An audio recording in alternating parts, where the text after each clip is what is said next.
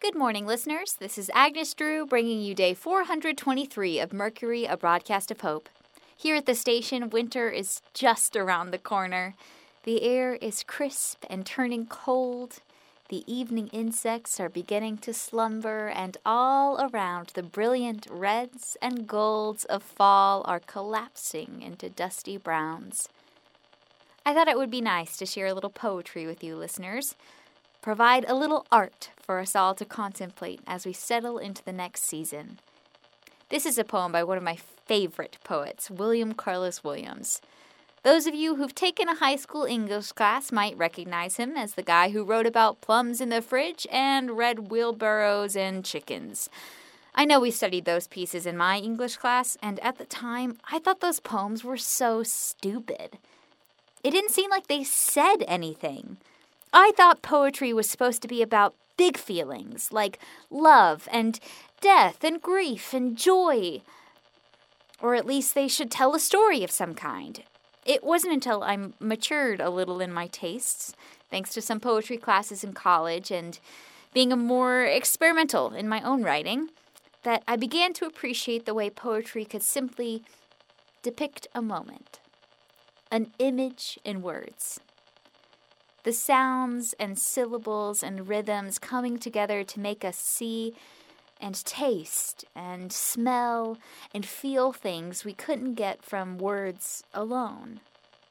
That's when I began to accept the mastery of William Carlos Williams, and I really got into his stuff. Naturally, an American poetry anthology containing some of his work was one of my first really exciting finds for my personal library here at the station. So today I'm excited to share a poem by one of my favorite poets, and one I think really fits with the time of year.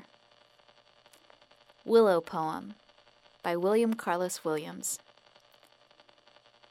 It is a willow when summer is over, a willow by the river, from which no leaf has fallen, nor, bitten by the sun, turned orange or crimson.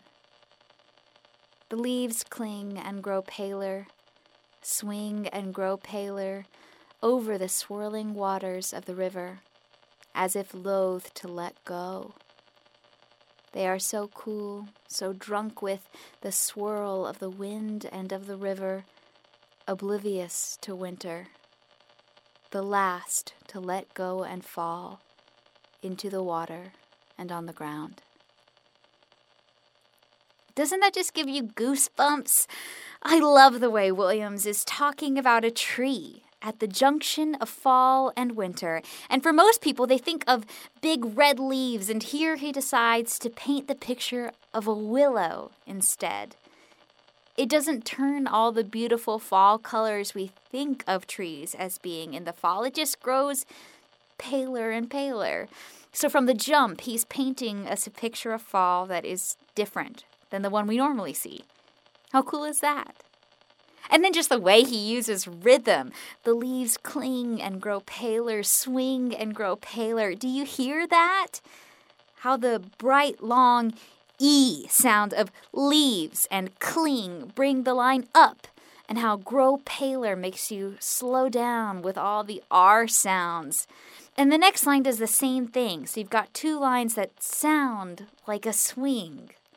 They go up and out, and then they settle back down, and they sound like the motion of the branches as they're blown by the breeze over the water. Isn't that amazing? But I'll step back from the craft for a moment. Most of you are probably turning your dials already, but remember, we're the only show out there, so you've got the choice between a poetry lesson and static.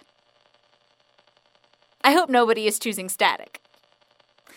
Aside from this poem being such a lovely depiction of this time of year, I think we can all see some of ourselves in the willow tree.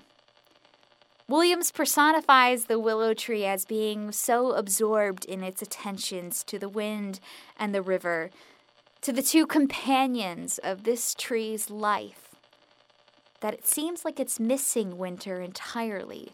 Like maybe if the tree would pay attention, its leaves would also turn gold and yellow and fall down, but it's by sheer ignorance that the willow is holding out like it is.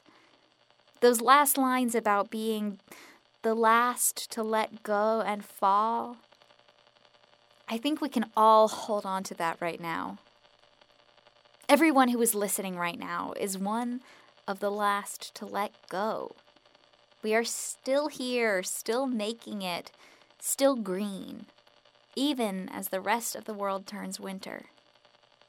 By focusing on the moment, on our companions, on living for ourselves and not letting the rest of the world dictate our attentions, we can, like the willow, outlast all the other trees.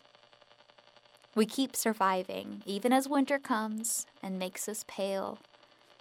And sure, there's a winter at the end of this for all of us, but I believe, like the willow, we can get there on our own terms and in our own time.